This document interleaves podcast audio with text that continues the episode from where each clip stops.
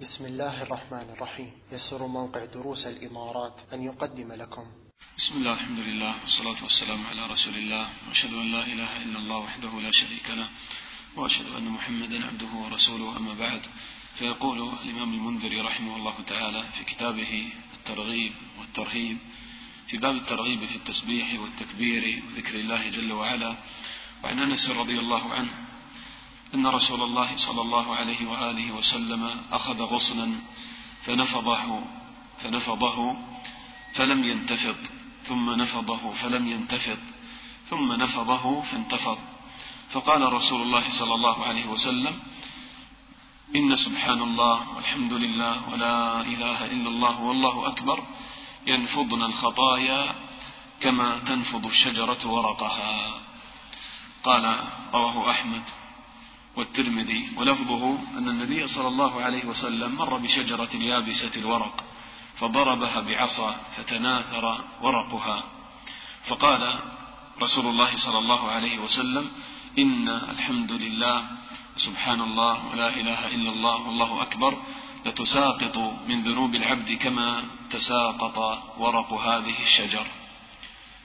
فهذه الأحاديث وهذا الحديث يدل على أن هذه الكلمات من أعظم ما يكفر الله تعالى به الخطايا والسيئات. سبحان الله والحمد لله ولا إله إلا الله والله أكبر. وهذا الموقف من النبي صلى الله عليه وسلم من حسن تعليمه صلى الله عليه وسلم. فهكذا أخذ النبي صلى الله عليه وسلم غصنا فنفضه فلم ينتفض لم تسقط منه الأوراق اليابسة فنفضه مرة ثانية فلم ينتفض ثم نفضه مرة ثالثة فانتفض وتساقط ورقه وفي الحديث الآخر أنه مر على شجرة يابسة الورق فضربها بعصا فتناثر الورق. فقال للصحابة رضي الله عنهم إن سبحان الله والحمد لله ولا إله إلا الله والله أكبر ينفضن الخطايا كما تنفض الشجرة ورقها. تأمل انظر كيف الشجرة لما يأتي فصل الخريف وتتساقط الأوراق ما يبقى على الشجرة شيء مجرد أغصان خالية. هكذا تفعل هذه الكلمات بالعبد. تطهر العبد من السيئات والخطايا. وفي الحديث الآخر قال إن الحمد لله سبحان الله ولا إله إلا الله والله أكبر. لتساقط من, من ذنوب العبد كما تساقط ورق هذه الشجرة. فهذه الكلمات تكفر السيئات وتأملوا. هذه الكلمات ليس فيها سؤال مباشر بطلب مغفرة الذنوب. يعني ليس في هذه الكلمات اللهم اغفر لي اللهم ارحمني. ولكن الذي يقول هذه الكلمات بصدق يلزم من ذلك أن يتوب إلى الله وأن يسأله المغفرة وتكفير السيئات. لأن هذه الكلمات الإخوة هي تعظيم لله. تعظيم لله. وما تجتمع معصية الله مع تعظيمه جل وعلا.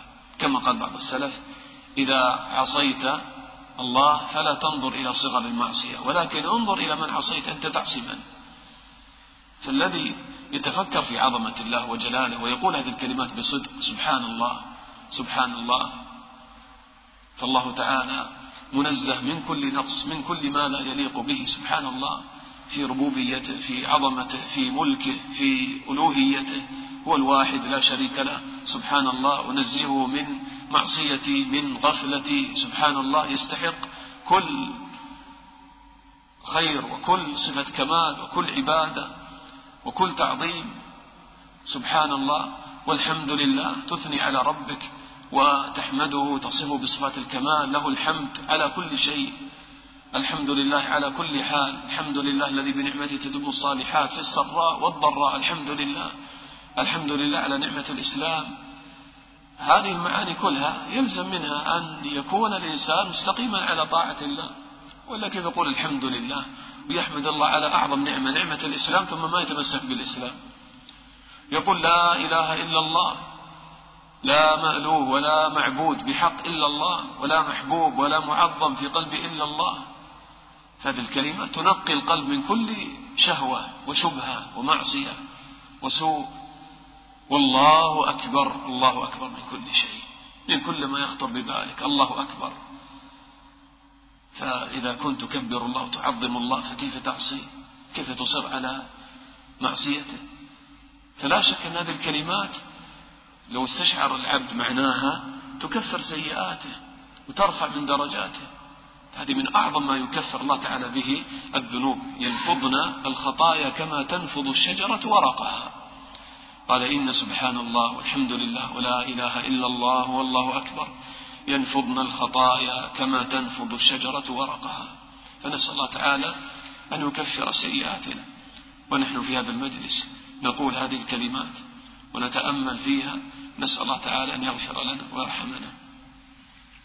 قال وعن عبد الله يعني بن مسعود رضي الله عنه قال إن الله نعم هنا جاء من قوله يعني موقوف عليه وهذا الحديث يعني له حكم الرفع قال إن الله قسم بينكم أخلاقكم كما قسم بينكم أرزاقكم وإن الله يؤتي المال من يحب ومن لا يحب ولا يؤتي الإيمان إلا من أحب. فإذا أحب الله عبدا أعطاه الإيمان. فمن ظن بالمال أن ينفقه وهذا العدو أن يجاهده والليل أن يكابده فليكثر من قول لا إله إلا الله والله أكبر والحمد لله وسبحان الله. رواه الطبراني ورواته ثقات وليس في أصل رفعه. قال الشيخ الألباني رحمه الله في تحقيقه وكذلك رواه ابن المبارك في الزهد والبخاري في الأدب المفرد موقوفا لكنه في حكم المرفوع. يعني هذا جاء من قول ابن مسعود لكن هذا الكلام يعني له حكم الرفع يعني من كلام النبي صلى الله عليه وسلم. إنما أخذه ابن مسعود رضي الله عنه من النبي صلى الله عليه وسلم. وهذا حديث في غاية العظمة. يقول النبي صلى الله عليه وسلم أو مسعود رضي الله عنه إن الله قسم بينكم أخلاقكم كما قسم بينكم أرزاقكم. فالله تعالى كما قسم الأرزاق بين الناس جعل هذا غنيا وهذا فقيرا وهذا عنده مال كثير وهذا وسط وهذا لا يملك شيئا يتفاوتون في مراتب الحياة في المعيشة. وهذا من حكمة الله تعالى كما قال الله تعالى ورفعنا بعضكم فوق بعض درجات يعني في الدنيا ليتخذ بعضكم بعضا سخريا هذا يسخر الآخر في عمله وهذا يحتاج إلى الآخر فالغني يحتاج إلى الفقير لكي يعمل عنده وإلا ما استطاع ما استطاع أن يعيش. من يقوم له مثلا بحاجياته؟ ما يستطيع أن يقوم بهذا؟ هو مثلا يعمل في أعمال معينة في تجارة في كذا فلا يستطيع أن يقوم باقي الأعمال. وكذلك الفقير يحتاج إلى الغني. يعمل عنده بما يستطيعه فينتفع. وهكذا جعل الله تعالى الناس بعضهم يحتاج إلى بعض. وهذا فيه إشارة إلى ذل الناس فقرهم وحاجتهم وأن المخلوق لا يستغني بنفسه. كل إنسان يحتاج إلى غيره.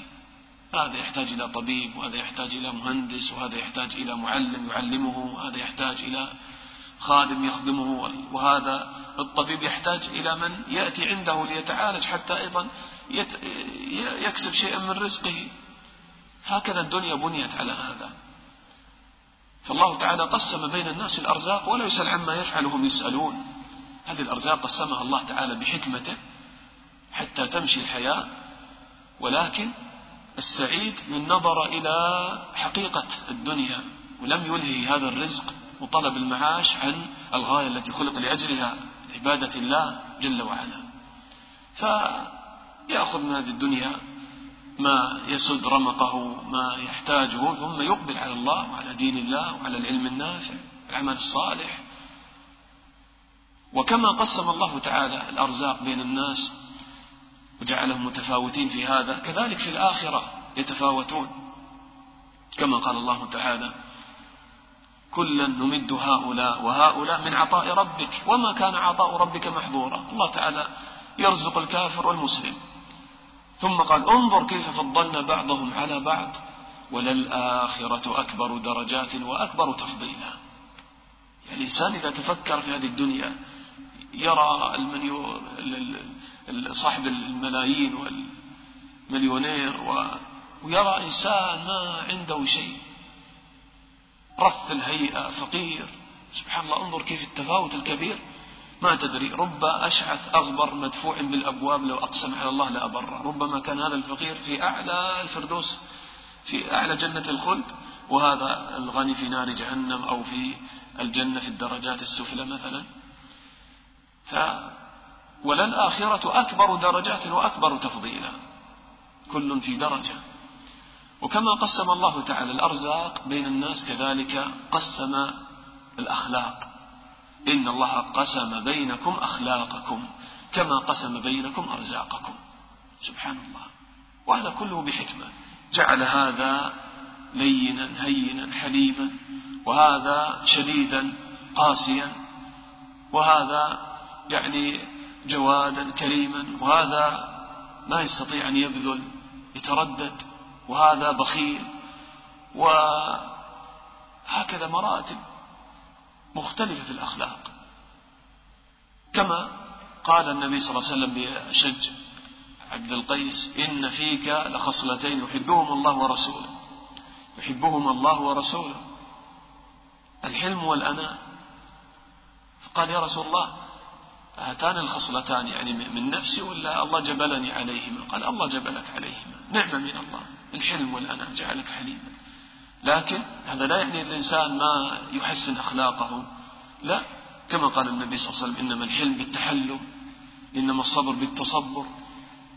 يمكن إنسان نعم يغضب لكن يحاول أن يعود نفسه على الحلم والوقار والسكينة يستخدم الأسباب المشروعة.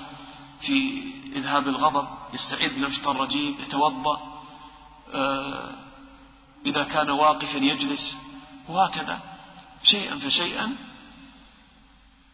يعني بهذه الأفعال الشرعية التي وردت في الأحاديث أو يعني كلما أقبل على الإيمان والعلم والعمل زكى الله تعالى نفسه وأبعد عنه الأخلاق السيئة واتصف هذا الإنسان إذا أقبل على القرآن وعمل بما في القرآن اتصف بالأخلاق الحسنة. القرآن يدعو للأخلاق الحسنة. والكاظمين الغيظ والعافين عن الناس والله يحب المحسنين. وهكذا. قال إن الله قسم بينكم أخلاقكم كما قسم بينكم أرزاقكم. فعلى الإنسان أن يرضى بما آتاه الله ثم يحاول أن يحسن من درجته في خلقه وفي دينه وفي إيمانه. يجتهد في هذا. قال وإن الله يؤتي المال من يحب ومن لا يحب. ولا يؤتي الإيمان إلا من أحب. يعني هذه الأرزاق المتفاوتة لا تظن أن الرفعة لمن كان غنيا بماله لا. قال إن الله يؤتي المال من يحب ومن لا يحب. لأن المال لا يساوي شيء عند الله. الدنيا بأسرها ما تساوي جناح بعوضة عند الله كما قال النبي صلى الله عليه وسلم. قال لو كانت الدنيا تزن عند الله جناح بعوضة لما سقى كافرا منها شربة ماء. يعني لو كان لها قيمة ما أعطاها الكافر لكن لا قيمة لها. لذلك يعطيها من يحب ومن لا يحب. لكن الإنسان يغفل يظنه إذا كان غنيا عنده مال يظن أن الله راضي عنه. فأما الإنسان إذا ما ابتلاه ربه فأكرمه ونعمه فيقول ربي أكرمن وأما إذا ما ابتلاه فقدر عليه رزقه ضيق عليه رزقه فيقول ربي أهانا وإيش هذه العيشة ويتسخط على قدر الله؟ قال كلا. أعلم أن الأمر ابتلاء. ابتلاه ابتلاه في الآيتين. فإذا ما وجدت مالا أو وجدت نفسك في ضيق لا تحزن. إن الله يؤتي المال من يحب ومن لا يحب. ليس هذا مقياس عند الله. لكن قال ولا يؤتي الإيمان إلا من أحب. ولا يؤتي الإيمان إلا من أحب. إذا رأيت من نفسك طمأنينة بذكر الله. أحلى شيء عندك في الحياة الدنيا إذا كنت لوحدك تقرأ القرآن وتذكر الله. هذا أحلى شيء عندك. إذا قمت تصلي الليل إذا حفظت على صلاتك تشعر بطمأنينة إذا أحسنت إلى الناس تذكر الله. هذا الإيمان علامة على محبة الله لك. فاستبشر بالخير أبشر. هذا أعظم من الدنيا وما فيها. ولا يؤتي الإيمان إلا من أحب. إذا وجدت من نفسك حب للسنة تريد أن تتبع النبي صلى الله عليه وسلم في كل حركاته وتتعلم دينك أبشر أن هذا من محبة الله لك من توفيق الله لك. كم من الناس مخذولين محرومين. ما عنده فكر أصلا في الدين وفي العلم النافع وأن يتعلم دينه وأن يسأل وأن يتوب إلى الله. لا همه المعاصي والشهوات. هذا من علامات خذلان الله له. فإذا رأيت من نفسك إقبالا على الدين فاعلم أن هذا من محبة الله لك فاستبشر خيرا. قال فإذا أحب الله عبدا أعطاه الإيمان. فمن ظن بالمال أن ينفقه وهاب العدو أن يجاهده والليل أن يكابده فليكثر من قول لا إله إلا الله والله أكبر والحمد لله وسبحان الله. يعني الإنسان إذا أراد أن يعرف أو يبحث عن العمل المريح اليسير الذي يقربه إلى الله تعالى والذي يكون فيه الدرجات العالية. وظن بالمال أن ينفقه. يعني بخل بالمال أن ينفقه. ما يعطي كثيرا ممكن يزكي ممكن كذا لكن ما ينفق كثيرا. وهاب العدو أن يجاهده. هابا يخرج الجهاد في سبيل الله إذا فتح باب الجهاد ونشر الإسلام. والليل أن يكابده يعني أن يقوم الليل وبمشقة وكبد. فماذا يفعل؟ على الأقل إذا ترك هذه الأعمال الفاضلة على الأقل ما يترك ذكر الله تعالى الذي لا يعجز عنه الإنسان. فقط يحرك لسانه بعد ذلك يتحرك القلب معه بإذن الله. فليكثر من قول لا إله إلا الله والله أكبر والحمد لله وسبحان الله. يكثر من هذه الكلمات نعم طيب لعلنا أطلنا اليوم لكن نكتفي بهذا. ثم ما بقي إلا يعني حديث حديثين في الباب والباب الذي بعده سيأتي معنا في أذكار اليوم والليلة ذلك نتخير منه الأحاديث التي يعني لا تذكر هناك ويكون يعني بإذن الله إن يسر الله غدا الدرس يكون آخر درس في هذا الكتاب. ثم بعد ذلك يعني من الأسبوع القادم إن شاء الله نبدأ بشرح الأذكار في اليوم والليلة إن شاء الله. نسأل الله تعالى أن يغفر لنا ويرحمنا ويعيننا على ذكره وشكره وحسن عبادته. الحمد لله رب العالمين. صلى الله وسلم على نبينا محمد وعلى آله وصحبه أجمعين.